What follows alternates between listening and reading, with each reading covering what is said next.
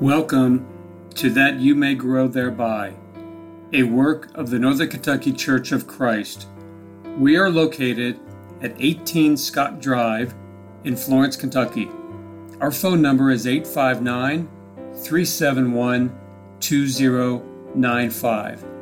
You can also visit us at www.nkcofc.com. And now, that you may grow thereby.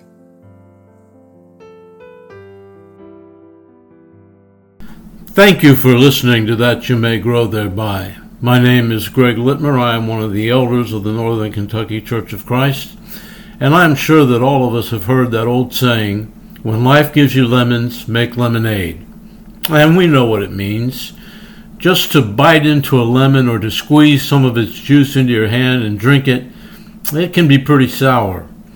But put a little cool water and some sugar into that juice, and you have lemonade, a drink that can be really refreshing on a hot summer day. And we all know that sometimes life gives us lemons, distasteful and unpleasant circumstances and situations. When that happens, we can just try to endure the situation, or we can be proactive and try to find the good in it. In other words, make the lemons into lemonade. What got me thinking about this was Paul, who would not have heard that saying but sure believed it. Since his conversion in the city of Damascus, Paul had been handed a boatload of lemons. Simply studying the book of Acts, you see a lot of what Paul went through, but what we see in Acts is just the tip of the iceberg. Let's turn to 2 Corinthians 11, verses 23 through 28, and consider some of Paul's personal lemons. The familiar passage tells us are they servants of Christ? I speak as if insane, I more so. In far more labors, in far more imprisonments, beaten times without number, often in danger of death. Five times I received from the Jews thirty nine lashes. Three times I was beaten with rods. Once I was stoned. Three times I was shipwrecked. A night and a day I have spent in the deep.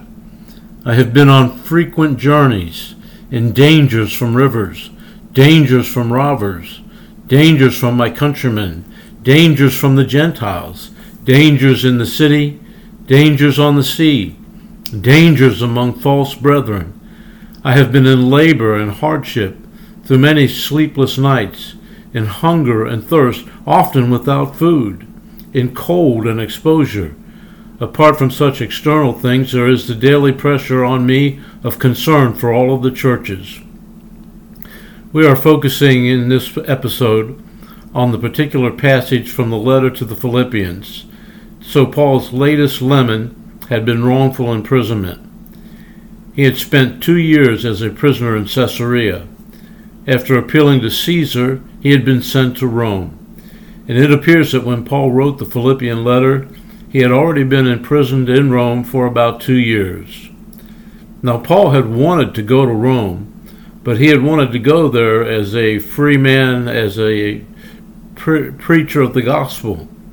Instead, he was there as a prisoner, an older preacher bound with chains. In Acts 28 and verse 16, we find when we entered Rome, Paul was allowed to stay by himself with the soldier who was guarding him. In verse 20, we find, For this reason, therefore, I requested to see you and to speak with you, for I am wearing this chain for the sake of the hope of Israel. In Ephesians 6, another prison letter, I might add, in verse 20, we find, For which I am an ambassador in chains, that in proclaiming it I may speak boldly as I ought to speak. And in Philemon, which is yet another prison epistle, verse 9 says, Yet for love's sake I rather appeal to you, since I am such a person as Paul the aged, and now also a prisoner of Christ Jesus. The Greek word for chain in two of those passages refers to the short length of chain by which the wrist of a prisoner was bound to the wrist of a soldier who was his guard, so that escape was impossible. Now, it is possible to look at the restrictions as well as the other indignities that such a man as Paul suffered, and react with sympathy and maybe even a little anger. But the better thing to do is to shift our attention from what can be seen to what cannot be seen, and that is Paul's heart. While others, including myself, may have been filled with self pity and frustration in such circumstances, I want us to look at Philippians chapter 1, verses 12 through 20, and see that there is no hint of bitterness in Paul. When he looked at his situation, he did not view it as a tragedy. He did not see himself as a victim but rather as a victor. That is a challenge for us as readers of the Philippian letter to view the situation through the apostles' eyes, to see the situation as Paul saw it. Remember, we're talking about a letter written by a prisoner. We'll turn now to Philippians chapter 1 and verse 12. There we read, Now I want you to know, brethren, that my circumstances have turned out for the greater progress of the gospel this verse really begins the body of Paul's letters. He wrote of my circumstances, and that would include everything that he had suffered in the past and what he was going through in the present. It is kind of amazing that he dismissed it all as my circumstances rather than listing all of the things he had suffered. He wrote that his circumstances had turned out for the greater progress of the gospel. My friends, the word translated as progress here is really neat. It is a compound word which in the verb form means to cut forward. Originally, the word was used of a pioneer cutting his way through brushwood. The word was also used to describe the work of army engineers who went before the troops, cutting down trees and other growth that would impede the army's progress. So we can say Paul's imprisonment was clearing the way for the gospel. Paul could have looked at it as a good situation or a bad situation. He chose to see the good in it. Let's look now at verses 13 and 14 as Paul gives two examples of the progress the gospel had made because of his imprisonment. The verses tell us, So that my imprisonment in the cause of Christ has become well known throughout the whole Praetorian Guard and to everyone else, and that most of the brethren, trusting in the Lord, because of my imprisonment, have far more courage to speak the word of God without fear. The first example he gave was contact with the lost because of his imprisonment. He had a remarkable opportunity since his arrest in Jerusalem. He had preached to the Jewish council, to Roman governors and other high ranking officials, including a king. But none of those opportunities had proven better than the one he had when chained to soldiers in Rome. After writing about the greater progress of the gospel, he wrote, so that my imprisonment in the cause of Christ has become well known throughout the whole Praetorian Guard. Now we do know that the gospel reached even Caesar's household from chapter 4 and verse 22. But there Paul is talking about the elite soldiers who made up the finest regiment in the Roman army. They were the imperial guard of Rome, 10,000 hand-picked Italian troops, all of whom had a rank on the level with the centurion. They had other duties, but were primarily the emperor's private bodyguard. They had tremendous influence in Rome, and in latter days, historically, they became the emperor makers of the Roman Empire. They had special privileges and retired after 12 to 16 years and were given complete Roman citizenship and special land grant, each one of them. In guarding Paul, the standard practice would have been for shifts to be changed every six hours. So, with this schedule, Paul would have had the opportunity to influence four soldiers a day. The soldiers surely thought that Paul was the captive, but it was Paul who had the captive audience as he went through his days. What did they see and hear him do? He dictated his letters, like this one that we're studying. He talked with friends like Timothy and Epaphroditus. He taught those who came to see him, and he prayed and he praised God. Just think if Paul had gone to Rome as he originally planned and had preached the gospel in the Roman Forum, probably not one of those soldiers would have stopped to listen to him. However, since they were chained to him night and day, he would have been hard to ignore. Again, we see the providence of God. Whether any became Christians or not, I don't know. There is uninspired tradition that says some did, but they did come to understand what Paul represented Paul wrote, The cause of Christ has become well known throughout the whole Praetorian Guard. That is not all, for he also said to everyone else. That would have been anyone else the apostle had influenced. Apparently, one such person would have been a runaway slave named Onesimus, about whom we read in Philemon. So God's messenger may have been bound, but the message wasn't. The second example Paul gave of how his situation had helped the spread of the gospel was that his continued work in the imprisonment gave the brethren more courage to speak the word of God. How did Paul's imprisonment have this effect?